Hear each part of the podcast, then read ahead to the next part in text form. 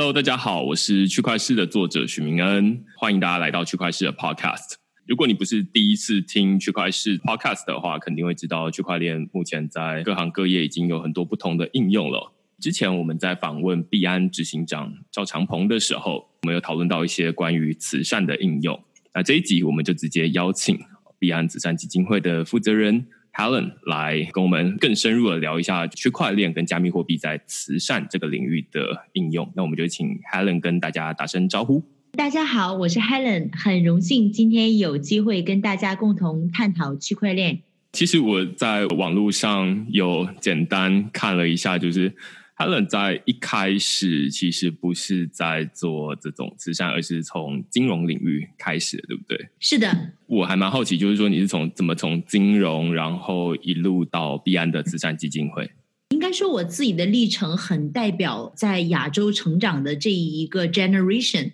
呃，我是七十年代末出生，那我觉得我自己前三十年的人生历程的时候，跟我的同龄人一样。那我出生在中国的北方，那在中国传统的这个我们的亚洲文化里，做一个好女儿呢，那实际上就是应该去好好读书，然后呢进到一个国际化的大公司，然后呢我们讲来这个攀登这个职业的这个阶梯。对，我觉得我三十岁之前就做了所有我父母期望我做的这些事情。我十七岁离开呃我的家乡去英国进行留学，在呃英国读书学习十二年。然后三十岁的时候，当时成苏黎世金融集团在大中华区的首席精算师。不到三十岁的时候，也成为过英国最大的 insurance broker Jardine Lloyd Thompson 里面最年轻的合伙人。我觉得我做了这所有的一切，三十岁其实就是为了在那个阶段达到我人生里面我的意义，就是作为一个好女儿。当然，我父母也很骄傲在那个阶段。但是，我觉得三十岁对我是一个人生重要的转折点。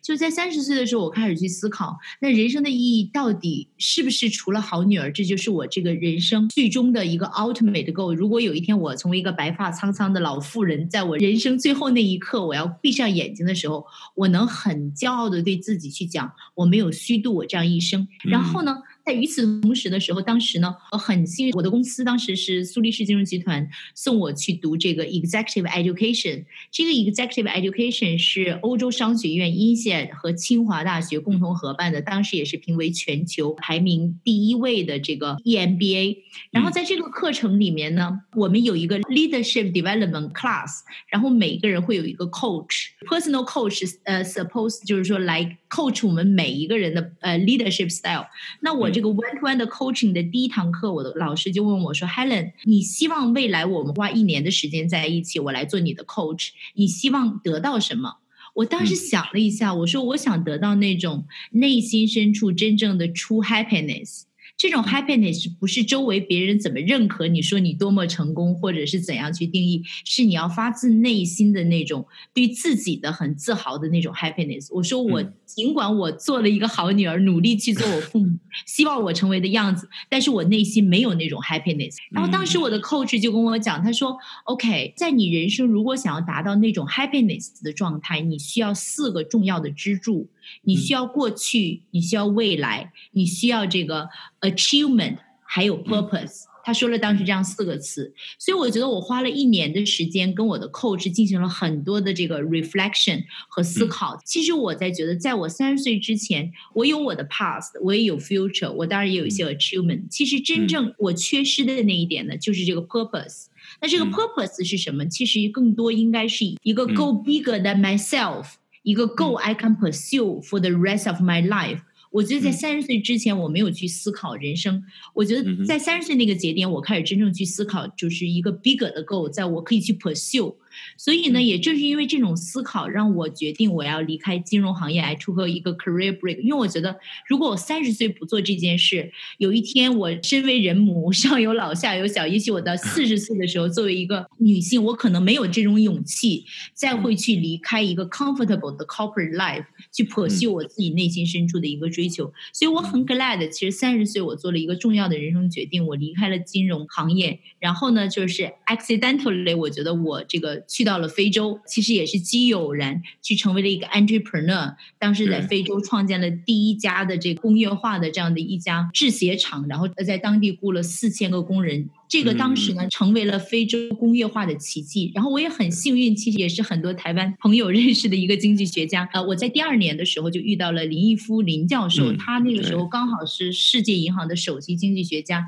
他去访问埃塞俄比亚，去看了当时我建的那个工厂，所以当时他特别的激动，所以他两个星期之后就把我邀请到世行去讲我们当时在非洲建厂的经验。在这个时候，我突然意识到，其实在我追求人生过程当中，我当时建的那个工。工厂实际上是整个非洲工业化的，成为了它的重要的成功样板。所以在那个阶段，也是在林毅夫老师的帮助下，让我从更高的一个视野去看到了从全球发展整个的一个角度。那这个角度是什么呢？就是说让我思考一个更 bigger 的一个问题。那我们这个 bigger 的问题就是说，我们看全球真正的一个发展，在二战之后。也就是说，从一九六零年到二零零八年，全球大概有两百多发展中国家。但是在我们过去的这个，就是说刚才我讲的那个将近六十年的历程里面，只有两个经济体从低收入国家进入到高收入，一个就是台湾，我觉得台湾应该特别的自豪。第二个应该是日本。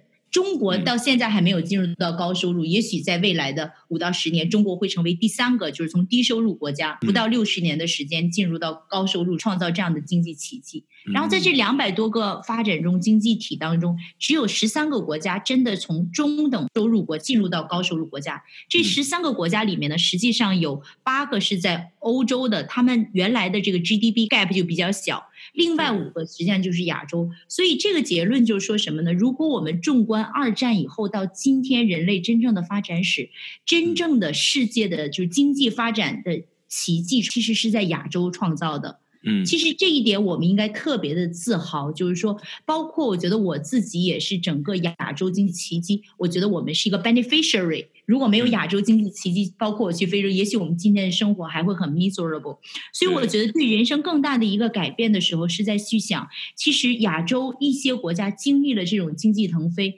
像我们有今天这样好的机遇的时候，其实我也同样在思考，尤其去了非洲，觉得。两百多个发展中经济，还有大多数的国家 still trap in 这个很 lower income，所以我觉得其实更多如果没有我们父辈的努力，我们今天不能够受益于今天这些美好的环境。那我们这一代人其实更多的一个责任是说，我们怎么样能帮助更多的国家、更多的孩子，他们也有一个不一样的 future。这是其实我慢慢意识到，然后我觉得后面就是从二零一二年直到两年，就是下面的呃，直到我加入。闭安之前，我觉得呃这段时间里一直致力于发展，因为我觉得其实就是把我们亚洲工业化发展的模式带到非洲，去帮助他们创造就业。但是呢，我在二零一五年的时候，我也很幸运被这个世界经济论坛选为这个全球的这个呃青年领袖。所以在二零一五年的时候，我很幸运就接触到了世界经济论坛最开始提出的第四次工业革命。这样的一个概念，让我更对我当时在非洲做的工作进行进一步的反思。我觉得一二年我去了非洲去建厂，包括去把中国的发展模式带过去给更多国家。我也在就是一四年成为这个联合国亲善大使，呃，成为将近十个非洲国家领导人的这个他们的呃招商引资和经济发展特别顾问的时候，那我在思考，其实我做的事情是把我们第三次全球第三次工业革命在亚洲的成功发展经验。带到非洲，但每一代人有每一代人的历史责任，像我刚才讲的。嗯，那其实现在我们正处于第四次工业革命的起端的时候，其实我是不是应该去思考，跟同龄人一起，怎么样让第四次工业革命能够创造更大的价值？因为我觉得，如果我们去看刚才讲了，就是说，呃，如果不是二三十年前，包括台湾、日本还有中国，如果我们没有工业化，没有那么多就业的话，那我们今天可能我们都会是很贫穷的孩子。就不可能有我们今天这样的状况。其实，但是真正的就是说，我们看 Internet 革命给世界带来的是什么？就我们在 celebrate technological advancement，但是我们看过去的十年，全球百分之一的人口拥有百分之九十九的财富，这个世界并不是变得那么美好。所以，我觉得如果第四次工业革命在 Internet 的基础上，更多的一个思考，我觉得应该是去想到的是一个。Global 如何共同去发展？Leave no one behind 这是我发自内心深处，我找到我自己的一个 passion。这一点可能跟我自己生长环境也有关，因为我觉得我出生在中国的一个四线城市，在我童年的阶段，我是懂得什么叫做贫穷。我也看到过贫穷，所以我也特别知道，当从贫穷进入到富裕的生活过程当中，对于一个孩子他的喜悦和对于他能够产生这些人生巨大的机遇。所以，当我去了非洲，去看到这些大量的低收入国家那些年轻孩子的时候。我很能深同感受、理解他们，所以我觉得回到我其实三十岁人生最大的思考，我觉得可能我更大的一个人生意义，我 motivate 我就是说如何能够利用我所学的东西去帮助这些更多的人。这也是为什么呢？就是说回到区块链，其实在我两年前。跟长鹏进行一次对话的时候，我们也在谈到 purpose，我们在谈到底一个企业的 purpose 是什么和人生的 purpose。当时长鹏问我说：“Helen，你觉得 B N 的 purpose 是什么？”我当时我想了想，我说应该是 from success to significant。因为当时我遇到长鹏的时候，他已经成为了福布斯的这个封面人物，所以我认为其实这是一个 success 的公司，他也更是一个更 success 的人。但是我觉得下一步应该是如何到 significant，significant 就是应该是 beyond one company，beyond one person。那怎么样用这个 technology？去帮助全球真正需要的人，去改变 millions of people's life。然后我觉得这些东西是真正是有 legacy 的。这个问题我回答的比较长啊。对，很好。我觉得你把这整个脉络讲的非常的完整哦。因为我刚刚听到，就是从无论是全球的发展，然后有台湾、日本、中国，一个一个慢慢的起来，这是从全球的角度来看。我刚感觉起来就是一个加速的人生哦，就是很多人他可能在五六十岁的时候，可能才会在职场上有一个地位，这样子就是一个比较高的社经地位。但是你到了三十岁，其实就已经快转到了这个位置了。于是你就开始在想说，那有没有下一种可能？我刚听起来就是包含你最前面你个人跟最后提到的币安，其实遇到了差不多的问题。他可能也不是个问题，而是说遇到了差不多的状况，就是说个人他已经哎到了一个大家都认定为成功，就你刚刚提到，就是爸妈会觉得说，哎，这已经是一个令爸妈觉得很骄傲的女儿了。那币安可能也是从交易量来说，从二零一七年到二零一八年，很快就变成全球交易量最大的交易所了。那这两个就是共同面临到说，那所以接下来呢，说的更通俗一点的话，可能就是除了赚钱之外，还有什么下一步要追求的事情吗？这才回到说，你刚刚前面说啊，三十岁的时候，你到了清华跟 INSEAD 的商学院一起合办的一个 EMBA 的课程，然后开始就觉得说，哦，我需要的是 True Happiness，但是必安需要的是从 Success 到 Significance。那基本上只是个人跟企业的不同而已，但是基本上要追求的，就我看来，看起来好像差不多的。我觉得你说的特别好啊！我觉得其实 B N 就是在这样的一个过程当中，然后我觉得呢，这个里面其实所有的东西，其实这个人的 fundamental 是很重要。那我也来分享一下，就是说我对 B N，我觉得三条我认为比较重要的 fundamental。第一条呢，我觉得就是说，首先你要去发展，你是要有一定的基础。我觉得今天 B N 应该有了这个很夯实的这样的一个基础，就是我们讲马斯洛的这个一个层面，你还是要过了温饱，你才能去思考。这个更高的人生理想，我觉得今天其实 B N 应该有这样的一定的 confidence 来去讲这样的一个话题。第二个呢，那如果去做这样的一个改变，其实最终还是很核心，回到一个人。那这个人呢，其实不仅仅是一个人，应该是很多人。那这个我来分享一下。第一个，我觉得从长鹏自己的内心，他自己从第一天当时我们认识的时候，他就想到，其实 B N 应该做。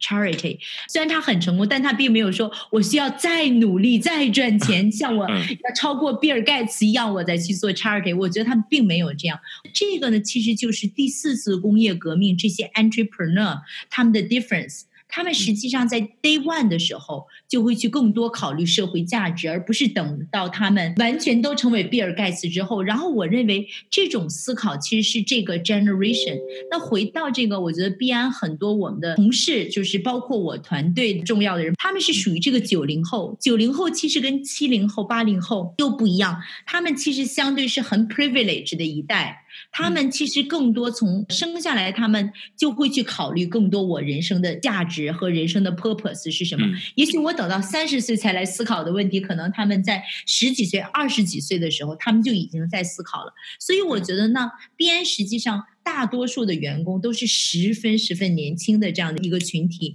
然后这些人也都是经过很 highly educated，就是国际名校毕业，所以我觉得其实是这些人每天在做工作的过程当中，一定是不单纯只满足于 commercial 的这些 return，所以大家会去更多的通过每一天的过程再去思考，我们可以做怎样，就是说这个 community benefit 更大的这样的一个范围，所以我觉得这是第二点，我认为 BN 它。的整个的这个很 high quality international 的 employee 的这个 base 决定了，其实这个企业从上到下。他 leader 有这样一个更大的一个 vision，会想去更多的事情。第三个呢，我觉得必然很重要的一点呢，就像我当时去非洲，其实去推动整个工业化一样，在我一开始去做的时候，其实很多人是觉得不相信这个事情你是可以的，而且在前几年有很多人不认可。那我曾经在非洲做的和现在自己在区块链行业做的，我会定位我自己是一个 industry shaper。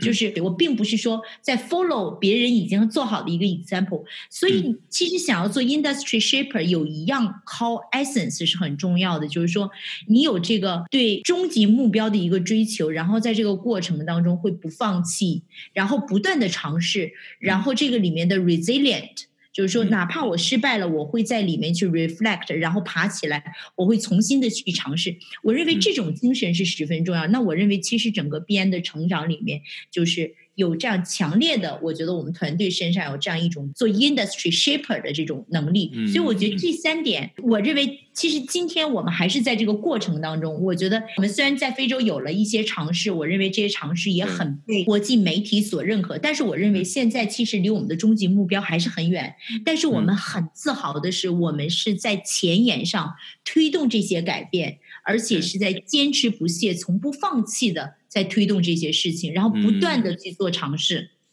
我想先说，就是我也是九零后，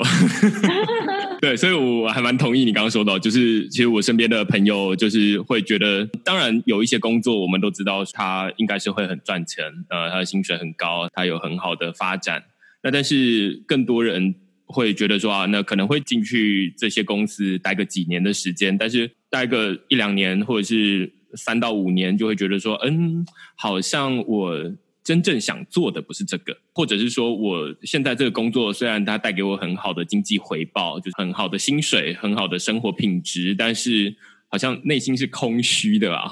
那所以就会觉得说，好，那有没有一种方法是我可以结合这两者，就是。他虽然可能没有办法一开始就让我发大财，但是至少他可以慢慢做，然后慢慢累积。反正九零后或者是零零后，那大家的最大本钱就是时间嘛，有很多的青春 可以慢慢累积，不用说哎等到例如说三十岁、四十岁，然后或者是等到很成功的时候才开始。那回到你刚刚前面提到，就是说，包含你个人跟利安都遇到了一个从 success 转到 significant 的一个转折点。其实我刚就我听起来会觉得说，非洲好像是一个机会，就是这这其实是套用到你前面提到，就是说，哎，全球在之前的七零年代或者是这二三十年经历了一个工业化革命，但是非洲它目前看起来就是起步的比较慢。那于是过了工业化革命之后，大家又看到说，哎，那网络又慢慢起来了。那总不能他们又落后第二次，所以大家就在这两个地方，呃，就是包含你个人跟币安，就发现说，哎，这其实是一个机会，就是可以切入。就是说，那有没有什么样的方法，透过网络可以把我猜可能未必是非洲啊，而是说，呃，它正好只是一个在你人生中出现的巧合。那如果它正好出现的是南美洲，你可能也就跑到南美洲去了。但是他就给了一个机会，然后让你认识了那边。那我知道，就是你刚刚提到在那边的工厂，好像你有一个特别的品牌叫 Made in Africa，对不对？对，这是过去的。我觉得你刚才说那个特别的对啊。我觉得其实我谈谈我对于区块链，我自己觉得我的理想是什么？就是说，如果我们觉得从大的宏观角度讲，就是说，Internet 它对世界进行的改变是什么？我认为是 Free Transfer of Information。就无论你是在贫穷的非洲、南美洲，还是就是说在美国，我们在中国，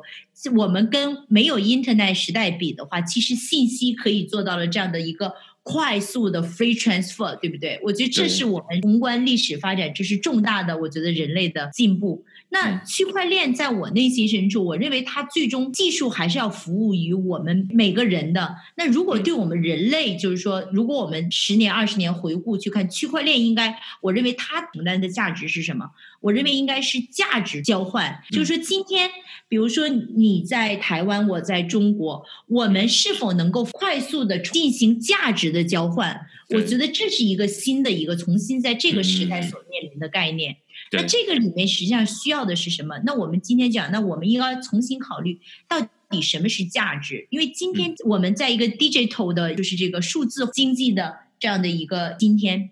那我觉得有一个重要的理解 digital transformation 的一个 fundamental 的概念，就是呃，data is the new currency，信息啊和数据实际上是新的一种 assets。但是我们在今天的过程当中，比如说你和我，我们在 Facebook 上分享了我们大量的这些信息，但是我们并没有为此而受益，而是像 Facebook 这样的大型的公司 take 了我们的信息，去跟那个 advertise company 他们去进行了收益，我们并没有进行大量的收益，所以我认为其实这个里面就存在有 monopoly 的这样的一个那。区块链实际上它底层技术更大，除了我们现在看到的交易所在炒币，我认为交易所只是区块链现在在 technology looking for application 当中的第一个 application，就好比是八十年代初我们刚刚看到手机。但是，绝对在那个时代，你拿着第一个大哥大那个年代的时候，你想不到今天我们拿着 iPhone 可以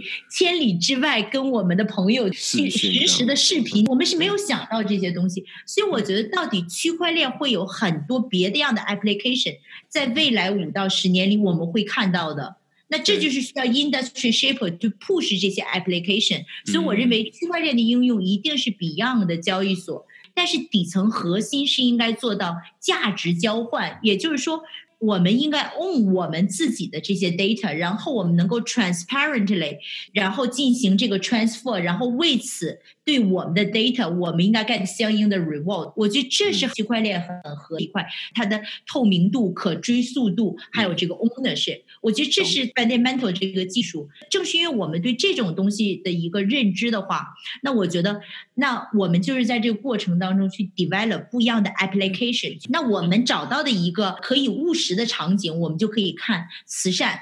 我们看今天慈善的体系，比如说我是一个非洲这在乌干达小乡村的一个小女孩的话，其实如果我没有钱，我上不了学校，我需要你在台湾的帮助。你的钱价值是不可能直接 transfer 给我的，我需要十美金，可能你要把你的十美金给到第三方的一个机构里面，但第三方收了你的十美金，他是否用你的十美金去买了这个 business class ticket，或者说是他去住了五星酒店，或者他怎么花了这个你的十美金？其实你是不知道的，到底你的十美金有多少钱透明到了我这个乌干达这个贫穷小乡村的女孩子的手里？其实是没有这个机制可以去 track，因为慈善制是二战以后到今天就没有过技术上的变革，所以我觉得在这种情况，其实是对于技术应该是一个巨大的机遇。我们首先可以用通过区块链它最简单的本质做到让这个。慈善透明化，在透明化的过程当中，实际上我们就帮助刚才价值交换建立了底层最基本的 infrastructure。每个人有一个 crypto ID，有个 crypto account。如果想进行价值交换，就像好多年前我们讲这个 transport 的时候，如果你没有码，你是没有办法去交流物的。那其实我们今天，如果我们没有一个在这个链上没有自己的一个 ID，自己的一个 account，然后我们下面无法去把我们的 data 能够去 define 它的 value，我们是不可能做到未来的 free transfer of value。所以我觉得在慈善的过程当中，这一点我还是应该说，我特别为我的团队骄傲。我的团队实际上慈善团队里的都是九零后。其实我刚刚组建这个团队的时候，其实他们觉得有很多美好的理想，但是他们能够深入到非洲，过去将用一年的时间去真正去理解到他们最终需要什么样的 application，就是这个慈善的透明度。然后我们在当地做了这个免费午餐，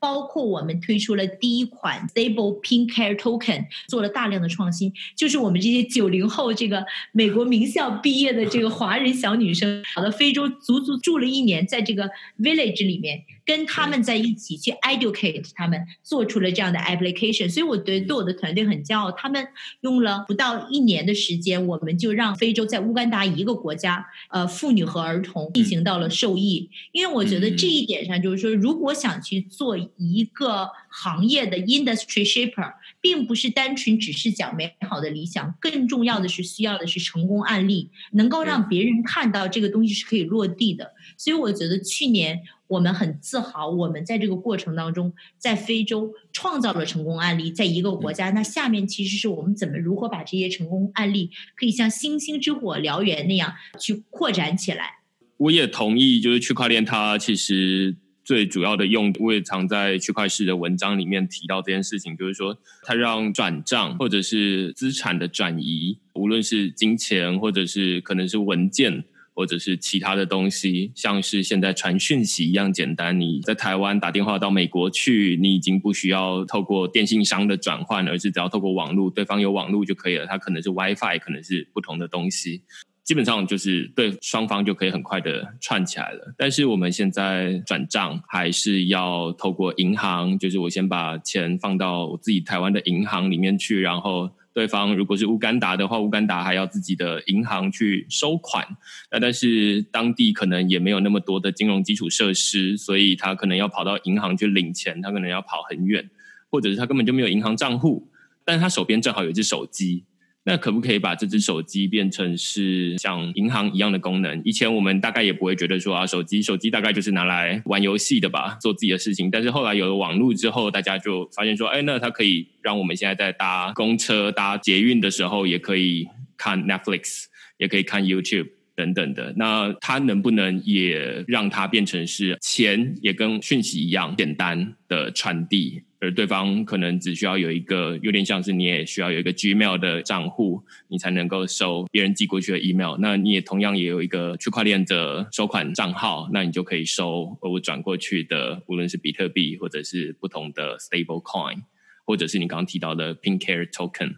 那我觉得这个是第一部分，就是区块链让资产转移变得像资讯传递一样简单的一个模式了。那但是第二个模式，你刚刚提到，就是说 Pink Care Token 这个东西，它其实就已经不是说转实际的数位的钱过去了，它是想说，哎，那我能不能把这个钱，例如说我用比特币或者是用以太币或用 BNB 的方式转过去到一个慈善基金会？那由慈善基金会去帮我做这些事情。传统的做法就有点像你刚刚前面提到，就是说，在二战之后，这个慈善的领域大概是没有太多的科技创新哦，就是很传统的，就是要透过中间人。其实大概也可以看得出来，其实金融领域现在也都还是这样了，就可能不止慈善领域，那只是。慈善可能又更不透明一点，或者是说有你刚刚提到，就是他可能会拿去买这个商务舱啊，或者是住五星饭店。我猜更多的大概是会说，你不知道到底有百分之多少是维护他们的营运的费用，只有百分之多少才会真正的到乌干达的小女孩手上。那绝大多数人大概都是很期待，就是说，哎，那我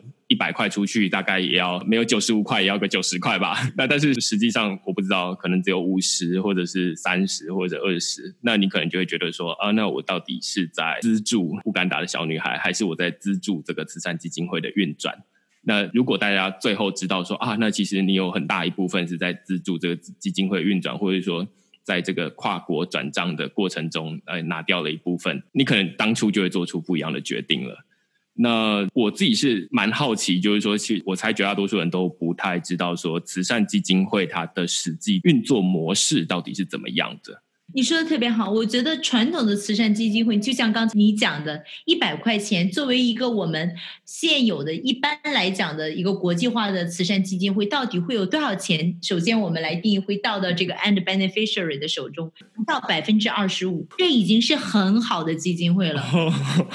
对，这是为什么？我觉得这是一个 industry 是需要重大的变革。那我讲一下，那我们就比较一下 B N 慈善基金会我们的几个，第一个。我们在这个过程当中，比如说你在岛内的这个一百块钱的时候，你首先知道你不会去承担任何基金会的运营费用，所有的基金会运营的机票、酒店、人工等等等等这些是必然自己承担的，跟大家所有的岛内省是没有任何关系的。然后呢，在我们所做的项目里面，就是说，比如说我们在我们的免费午餐的过程当中，我们一百块钱进去。有多少钱会变成孩子真正的这个盘子里的菜？九十三块钱变成了盘子里的菜，百分之七其实是给了我们在乌干达当地他们的运营机构，因为他们要做一些 facilitation 在这个里面，比如说去找这个买菜呀，就这些供应商啊，他们要做这些联系，他们在当中收百分之七块钱的费用，所以九十三块是实实在在变成了饭。然后那七块钱是负责来帮你来运这些饭，然后这些刚才我说这些东西不仅仅是我嘴上说，是所有的东西，就是这就是技术的 beauty，是 transparent、trackable、呃 non-changeable，在区块链上有所呈现。这个我觉得就是一个重大在科技上可以对生活的重要的一个改变。我想其实也有很多人以前问过我，就是说，哎，你们的执行团队跑到非洲，遇到非洲，就是说真的是到了贫困的村子里面，你们怎么能够跟他们去讲区块链，就是这么复杂的概念，让他们认可？其实我觉得。回到人性最本质的东西，他们过去也接受一些捐赠，但是最终他是要看到，当别人真正捐赠给他的东西，最后都变成了他的午餐，变成了他的书包。变成实实在在变成了他学校的我们讲的这个 solar panel，他的书本，还有女孩子，很多女孩子一生她都没有呃没有用过我们讲女孩子的这个卫生巾，后来十几岁很可能她们就有巨大的女性问题，那我们过去帮他们提供了这些物资，把真正全球大家希望帮助他们的人，真正把这些东西全部都产生到最后现实，让他们的生活进行改变的时候。我们没有去 push 他学习区块链。当时有一个小孩子在我们采访的过程当中，他特别让我感动的时候，他说：“我虽然不懂什么叫区块链，但是我将来一定会好好学习，因为我觉得它改变了我的生活。”我觉得其实真正的对于这个年轻一代，包括是贫穷这个地方年轻一代的改变，不是说单纯的说教，而是他要切身的体会到科技。真正的影响和这个巨大的意义，他才会去努力去做这些事情。回到我，我们刚才说到，我们回顾我自己的四十年前，你的可能是二十年前，可能你会回顾台湾。如果那个时候没有我们父辈，没有就当时那些工厂，呃，那些大量的就业，那种经济的繁荣复兴，那我们是不会有今天的成果的。所以我觉得这些东西，所以会在我们的成长过程当中有巨大的烙印。那我觉得，其实真正对于非洲的改变，我在我们去夸夸其谈 education 的时候，其实我觉得在这种实际生活当中，让他们年轻一代看到科技实实在对生活当中产生的巨变，其实我认为也是最好的 education。我觉得非常感谢你前面提到就是很精准的数据哦，就是二十五 percent，我相信很多人就会吓到了，就是说自己哇，这一百块出去要有很好的基金会，它才会给到二十五 percent。那如果它的运作效率又没有那么高的话，可能就会再更低一点。九十三 percent 跟二十五 percent，我相信这所有人都可以看得出来，这是巨大的差异啊。当然，我们不是说用了区块链之后。它就可以直接从二十五 percent 到九十三 percent，因为你刚刚提到，就是说这是因为必安慈善基金会自己 cover 自己的机票或者是住宿，但是有一些慈善基金会，他们可能还是得靠这个来运作。这当然是制度面的问题，这就跟技术没有直接关系。但是我觉得技术让我们有一个很简单的方法可以看得到，就是说啊，那我。捐出去的钱到底是怎么被用掉了。当然，现在可能也有一些，也不是说完全没有，而是可能也有一些慈善基金会，他们会定期的公布一些报告，就让大家知道说，哎，我们一季度或者是这半年或者一年来，都是把这些钱用到哪里去。但是说实在的啦，就是会去看的人，我猜大概就是少之又少。那另外一部分，我觉得还蛮有趣的是说，就是你有很多不同的专案，就是例如说免费午餐，或者是小女孩需要用卫生棉等等的。因为我自己就映射到国小的时候开始学网络，就是开始学电脑。那那个时候，即便到现在，我爸妈大概都会觉得说啊，网络或者是电脑是比较难上手的。但是对于这种我们会说 Internet native，就是数位原住民来说，他们大概就是觉得哈，我出生就已经开始用这个东西了。我不是就是说啊，那我要先熟悉这个新的东西，然后我还有很多旧的包袱，然后我要去学背后的东西，而是大家未必要去。弄懂说区块链背后到底怎么运作？说实在，现在会上网的人未必真的知道说网络它到底是怎么运作的啊！就是又不是每个人都是工程师，干嘛需要知道这么多的东西？但是绝大多数人都会用。而不是知道它到底怎么运作，反正会用比较重要。那对于非洲是乌干达的这些受益者来说，他们基本上也就是这个同样的情况，就是说，反正我从小就学说，有人会转 Pink Care Token 给我，那我只要拿着这个 Pink Care Token，我就可以拿去换卫生棉。它到底背后是什么了不起的技术？我不太 care，反正我会用就好。那未来我会慢慢的学它，未必是你一定要懂背后的这个技术之后你才会用。我觉得这大概是很多人对这个东西的误解。那我觉得你举了一个非常有说服力的例子哦，就是。真的在那个地方，大家就是直接用上手了。然后，哎，他甚至还会承诺你说：“ 哎，那未来我会呃努力的学习，然后去把这个东西弄懂，然后甚至把它用到更多不同的地方去。”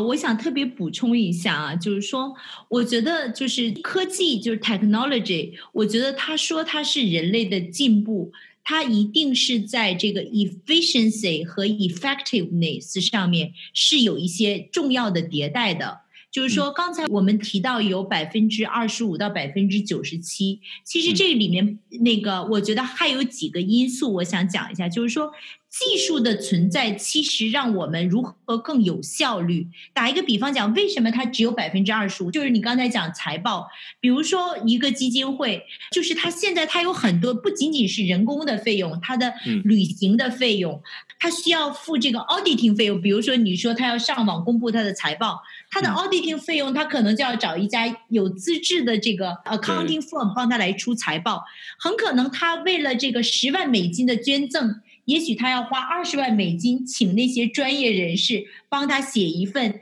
那些专业人士可以签字的财报。所以这是为什么里面大量的钱其实是并没有花在在中间，我们讲被 intermediary 用掉了。那科技的存在呢？包括它为什么要飞那么多次的公务舱去一个地方？为什么它要花大量这个当中的 administration cost？因为它不够有效率。那我觉得区块链在这个过程，我说的那些我们的捐赠，我们不需要任何 auditing firm 过来来给我们一个 audit report，因为在区块链上，它是所有东西都是透明的，可以 trackable，大家可以自己去看。所以这个里面实际上科技的进步会减少，在这个过程当中会让效率更有大量的这些 intermediary，然后还有一条就巨大，尤其我们在谈到第三世界的捐献过程当中，因为如果你只是单纯的人质的一个过程当中，就会有人，比如说 corruption 腐败、贪污这种东西，你如果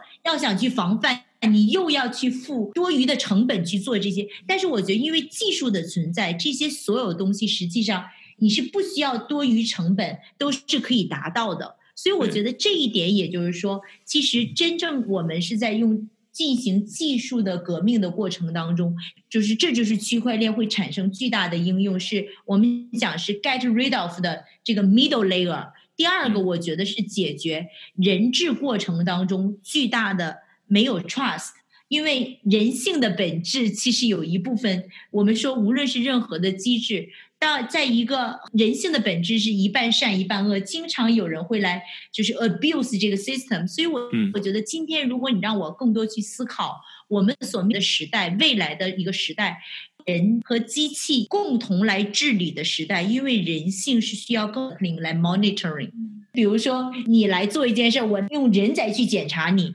呃，然后再出现几层。其实现在可以用一种机制，用一种 technology 来做好这样的一个 infrastructure。所以，我觉得这是我们更多社会发展的一个方向。我觉得你刚刚提到，从就是这整个系统啊，就是说我们现在很仰赖中间人来处理两边的协作，就是包含这个慈善基金会。那如果是在金流的话，可能就是银行。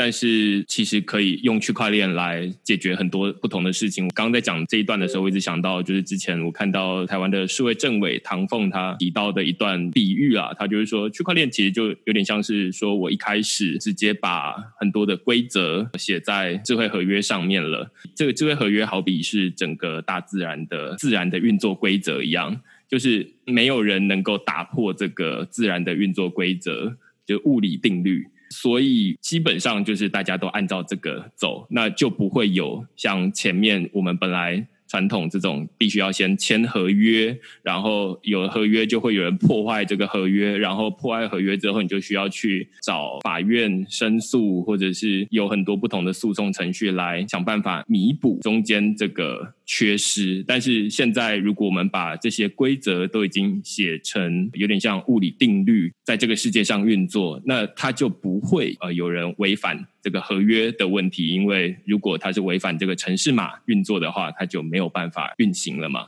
那所以过去的做法大概就是说啊，那因为有中间有很多的风险，我们把资产交给中间人，请他们帮忙传递。但是这中间就可能有很多风险，所以我们需要有刚刚提到的有会计师事务所，然后有法律等等的东西来想办法去减低。中间人 abuse 规则的风险，那但是如果是区块链，或者是可能不是区块链，或者是其他的技术，可以一步把这些事情都做完的话，那等于降低了这些经营的成本。所以我觉得讲到这边，我会觉得区块链它看起来好像只是让我们把钱转到国外去，有点像是。前面提到让转账像是传讯息一样简单，但是其实你再深入一点看的话，你会发现说它可以省下我们很多传统透过中间人作业的成本，而是我们靠科技来做这件事情就好。如果科技够可靠的话，那我们就可以把更多的钱拿到这个受益人手上去。我认为，其实最终呢，我觉得就是技术一定还是要回到核心，它是服务于人类的。也许我们看到机器会 replace 一部分人的工作，但是我觉得，其实我更认可的是说，机器会让我们人类发展进入到把我们的 humanity lift 到更高的一个 higher moral 的一个 ground。因为我觉得有一些东西一定是永远存在的，就像就是说同情心和这个美好美好的追求的这些更人性最本质的一些善良的东西，我认为这种东西其实是人最好如何用技术让把我们去挖掘我们更美好的东西做更好的展现。所以我在想，你刚才说你从小就是 Internet 对于你就产生了巨大的作用，我觉得也许当我孩子这一代等到他。二十岁的时候，他和我这一代有一些共同本质的东西，他也一定会有很强的同情心。他对弱小的这种同情和希望对他们的帮助，这些东西是一定不会改变的。科技是如何，我们这一代是帮助他们建立一个更好的一个 infrastructure，能够把这些最美好的人性的东西，到那个十年、二十年之后有更美好的展示，能够达到更好的效果。我觉得这些其实更是咱们从事这个行业正在努力探索的地方。对，这还蛮有趣的啊，就是这跟我本来就是大家。平常认知说啊，那区块链它到底用在哪里？绝大多数人如果他有听过的话，可能就是啊，那就是比特币啊，买低卖高。那再进一步，可能大家就会想说啊，那它可以跨国界转账，然后非常便宜。但是再进一步的话，就会说，哎，那现在它可以用在很多不同的领域，那它可以省下很多原本作业上就需要的成本。我自己在这个币安慈善基金会的网站上面有看到一张图哦，它基本上就是叙述说，从捐献者他给 crypto 到币安慈善基金会，然后币安慈善基金会再透过 crypto 的方式给到受益者。那他们可能中间还有经过一些服务提供商啦，例如说他要帮忙食物的递送啊，或者是采购啊，你刚刚提到这些东西。我还蛮好奇，就是确切整个流程大概是怎么样运作的？有三点啊。第一点呢，就首先我们已经通过区块链技术实现了捐赠资金流动的完全透明性，然后保障了捐赠者和受益者还有商品服务提供方他们的资金流动的准确性和和可追溯性，这一点是这个可以达到的。第二点呢，就是说最有挑战的环节是在于线下物资的定向捐赠的跟踪，因为物资信息上链发展的过程中还存在一定的技术难度，比如说我们的 Pinkcare Token，呃，解决多方资金流动可追溯性和可视性还有一些技术问题，但是卫生巾的流动就是依然存在一些跟踪的一些难点，然后呢？因为用于捐赠的卫生巾的信息没有登记在链上，难以实现资金和物料的一个同步追溯。这个里面，我认为在技术上一定还是有巨大可以提高的空间。对此呢，就是说第三点，也就是最后一点，我们呢实际上也跟我们现在今年我们发起了区块链，呃，我们在中国已经成立了一个新的研究院，那我们以后也在别的国家也会成立大量的这些与全球顶尖的技术合作研究。更多就是让上线和定向的捐赠联动的区块链的这个解决方案，还是说回我之前讲的，我觉得我们还是在这个探索的。过程当中，然后我们觉得有一些东西已经做到，但是这个里面还有在技术上可以提高的。然后与此同时呢，其实我们也在不一样别的领域在探索。就是我的同事，如果你们有兴趣，呃，Vanessa 他以后也可以过来专门分享一下，比如说在保险行业如何去中间化。就是说做的这方面的一些探索，或让就是也是用区块链，就是更多的来去中间化，不需要那些 insurance broker，能够让更好的去 maximize，就就是说更多的是这个 end to end 这种 transaction 更好的一个发生，然后这个过程当中完全是透明可追溯的，然后用我们去中心化的核心就是让这个 end to end 双方都是利益最大化，通过技术的变革。我觉得你刚刚这一段说到一个很大的重点，就是区块链再怎么厉害，它能够处理的大概就是数位的东西。所以，我们即便能够把钱，因为钱本来就已经是数位化很长一段时间，透过银行，那但是如果要把它变成实体物品的话，无论是食物或者是呃卫生棉等等的不同的用途。它还是有一个很大的落差，就是实体跟数位的落差。我们即便能够追溯到说，哎，那我们知道比特币，或者是假设有个数位美金转过去到对方的手上了。那他实际上也去把它花掉了，但是你大概还会有一个这个实体世界的物流的资讯，你没有办法追踪到，就有点像是你没有办法追踪到你网购 从国外 Amazon 买过来的东西，它实际上到了哪边。大概现在可能还会有没有办法这么无缝接轨啊？就是说啊，那他钱去了，然后他换了一个东西，然后他东西到哪里都知道。或者他放在哪个口袋，这这可能太变态了。但是就是肯定会有一个这样子实体跟数位的落差，那大家没有办法百分之百确切的知道说，可能拿去换了这个 Pinker Token 之后，它实际上不是他自己用啊，被迫还要再把它卖掉啊，等等的。这当然中间会有很多的漏洞啦。但是我们大概是在看的是说跟。本来的情况有没有变得比较好？如果本来对方只会收到二十五 percent 以内的资金，然后我也不知道说钱到底是到哪里去，那这些资讯几乎可以说是完全看不到的情况。那现在可以让他看得到了，我们当然是希望可以看到更多。就是身为一个赞助者的角度来看的话，但是我们毕竟所有人都不是生活在数位的世界里面，所以数位的科技它能够做到的东西大概是很有限。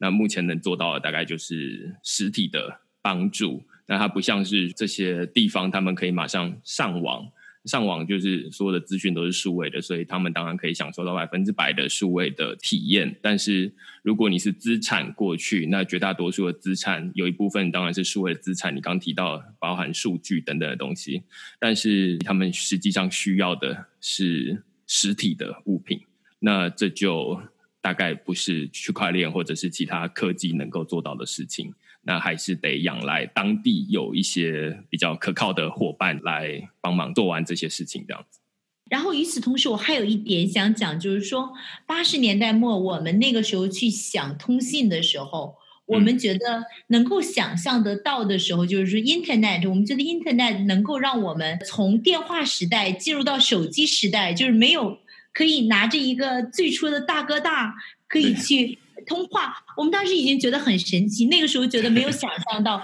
其实你拿着这个一个小小的，像今天这种 iPhone，你竟然还可以看到影像。因为觉得声音可能和影像还有一个巨大的落差。那我觉得，但是实际上，我们想想，从真正在科技的过程当中，我们从大哥大的呈现到后来第一个可视的、可以视频的这样的一个阶段，我们人类的变革时间是很短暂的。那每一次其实科技的变革，我认为这一次第四次工业革命的速度。其实又肯定是应该超越于第三次工业革命的这样的一个速度。那我们今天看到的一些瓶颈，比如说刚才你讲到的，我认为如果按照我们过去的经验，可能需要五年、十年去突破，但也许未来也许只是三年到五年。这样，因为我认为这次的速度，因为今天人的信息和科技的进步，它不是一个线性的。实际上，它是一个跳跃型的一个增长，所以我觉得这点上，我对科技，这也是为什么我特别 passionate，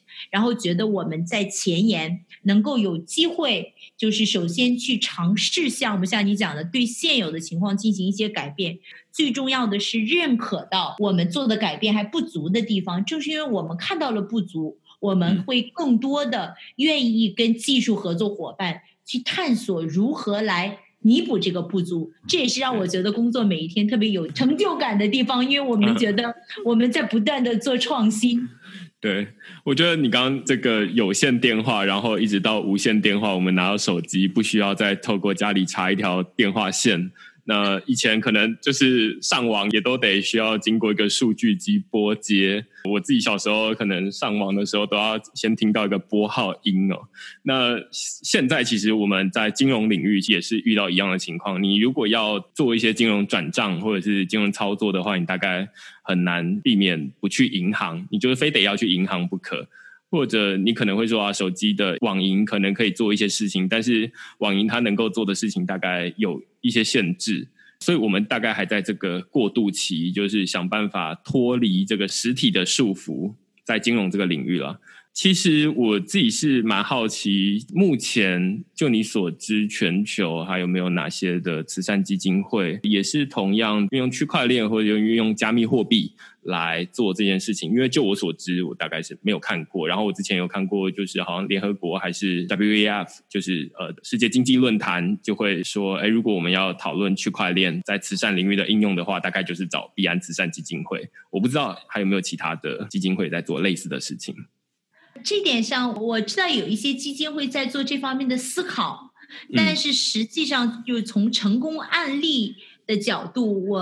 呃还是挺为我们团队自豪的。就是说，我们在行业内这方面应该是务实的，把 last mile solution 首先先做出来了。但是在这个过程当中，我认为其实更多是一个行业的 responsibility。我们呢，其实觉得我们有这个庆幸，因为我们过去对非洲的一些理解，能够快速在非洲做出成功案例。其实，在未来，我们更愿意跟很多传统的基金会去合作，把我们现在的这一个 infrastructure 不仅仅只给 B N 一家慈善机构用，我们希望更多的慈善机构用。我们希望，其实就这套我们建出来的系系统。我们愿意免费的提供给全球别的基金会，让他们可以让他们的过程变得够透明、更愿意。所以，其实这也是我们今年我觉得我们的重要的一个阶段。我们的就是同事，比如说 Vanessa，她今年重要的一个阶段，其实就是跟全球合作伙伴如何把我们的一些成功经验在全球复制。因为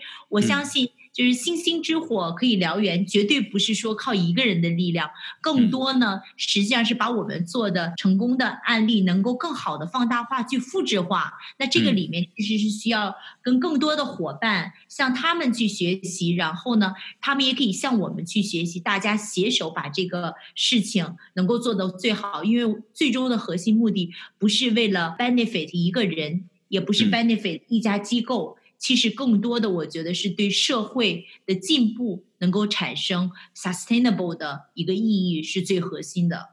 对，我也觉得这个是一个很重要的一步啊，因为呃，我相信世界各地不止乌干达，因为可能呃，现在必安纯粹只是哎，那先从乌干达开始。那那边也有乌干达叫先令的这个法币交易所，那所以比较方便透过呃那边的交易所来换成当地的法定货币，然后可以支付这些必要的费用。但是其实世界上各个不同的地方应该都有不同的问题，那也都有不同的慈善基金会在关注。那所以这其实议题应该是非常大的。那工具理论上也不应该只有用在这个地方或者是这家慈善基金会，而是哎，既然好的工具应该是开放出来给大家一起用，既然哎可以提升非常多的资金利用率。而不用说啊，那中间有好大一笔钱被拿去付给会计师事务所了，那这可能就大家生活品质会变得比较好一点，或者是世界会变得比较公平一点。我觉得这大概会是主要各家慈善基金会想要达成的目的。是的。可能我再讲一下我自己工作每天特别让我觉得快乐的一点，就是说，我觉得呃，如果以后有机会，其实我也希望你也可以有机会邀请我的呃更多的九零后的同事来参加你的节目，去分 享一下他们实在在执行过程当中的一些经验。因为我觉得跟他们在一起工作让我特别的骄傲。呃，就是中文讲的这个长江后浪推前浪，我在九零后身上真的觉得历史的重任，其实我觉得在他们身上其实。真的是让我看到特别多的闪光点，和就是他们有很多更多的故事，其实更呃 underground 怎么样去推动这些事情，所以我觉得以后有机会也可以让他们跟大家有更多的交流，所以我觉得就是相信我们的未来应该说是会更美好的。好啊，没问题。当然，我很乐意，就是有听到更多这种，就是实际上它发生的故事。因为区块链，我觉得大家一直会觉得说啊，它很数位，然后很抽象，然后好像很难理解，离我的距离有点远。但是如果可以在不同的地方，尤其是在非洲，或者是有更第一线的感受，我相信对大家来说都会变得说啊，那它其实没有离我们日常生活这么远。而只是可能我们暂时还没有用到，但是世界上有另外一群人，他们已经每天都在使用这些东西了。这样子，那就今天非常感谢 Helen 来这块市的 Podcast。那如果你喜欢我们这集 Podcast 的话，欢迎你在底下给我们留言或评分。那就下个礼拜再见喽，拜拜。